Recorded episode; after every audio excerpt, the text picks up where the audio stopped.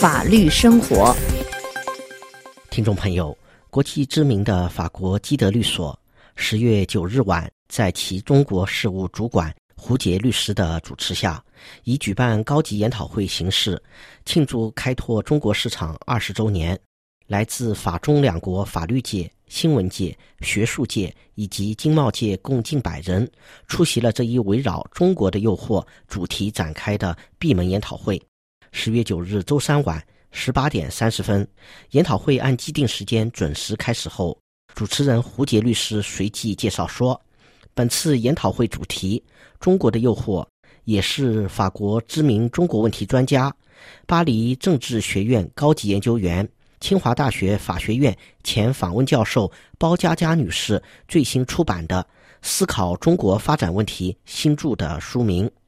除包佳佳女士以外。”应邀在台上发言的嘉宾，还有法国《世界报》副主编、法新社前驻华记者布光，中国能源问题专家、四维中国协会主席周淑燕女士，法国钢管生产商瓦鲁雷克集团旗下核能子公司首席运营官、集团前驻华总代表杨凡。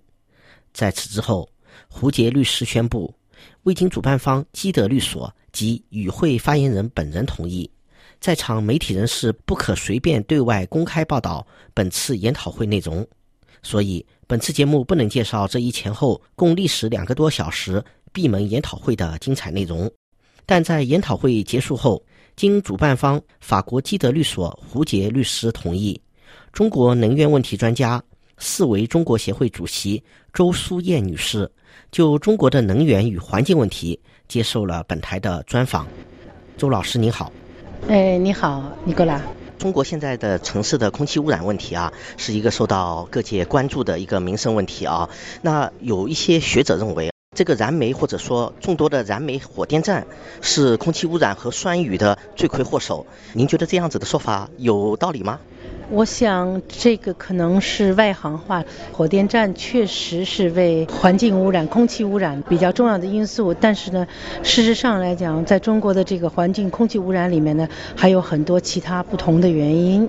比如讲北京的雾霾，我们零八年为了奥运，那么有很多重工业污染企业已经搬到了河北。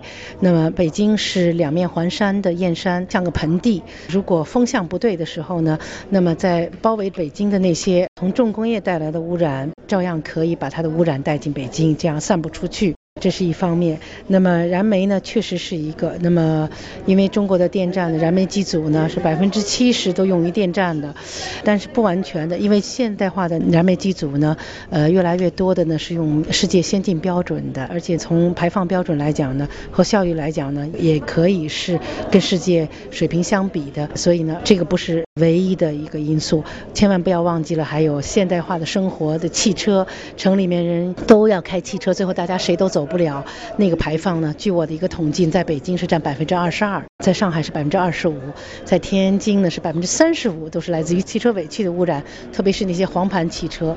那么黄盘汽车的污染呢，占所有汽车的百分之六十几。所以就是说，汽车的环保标准也应该提高。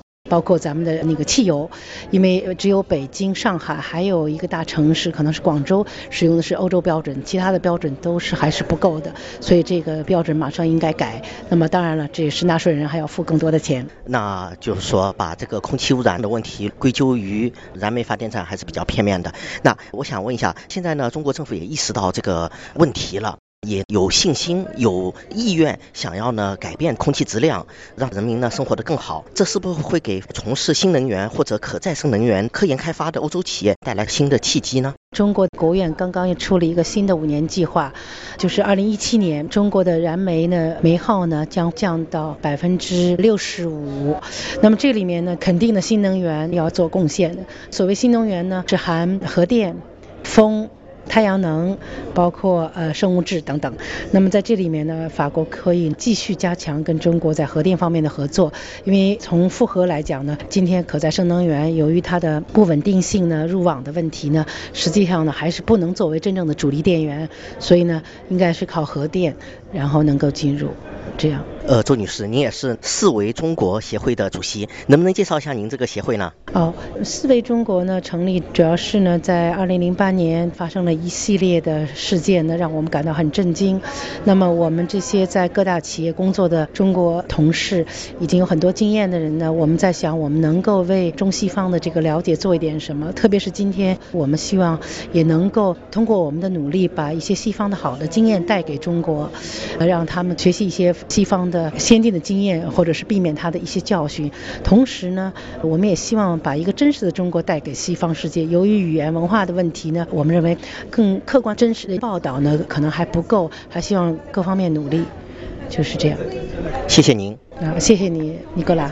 听众朋友，以上是法律生活采访应邀在法国基德律所研讨会上发言的中国能源问题专家、四维中国协会主席周淑燕女士。由尼古拉采播，感谢收听。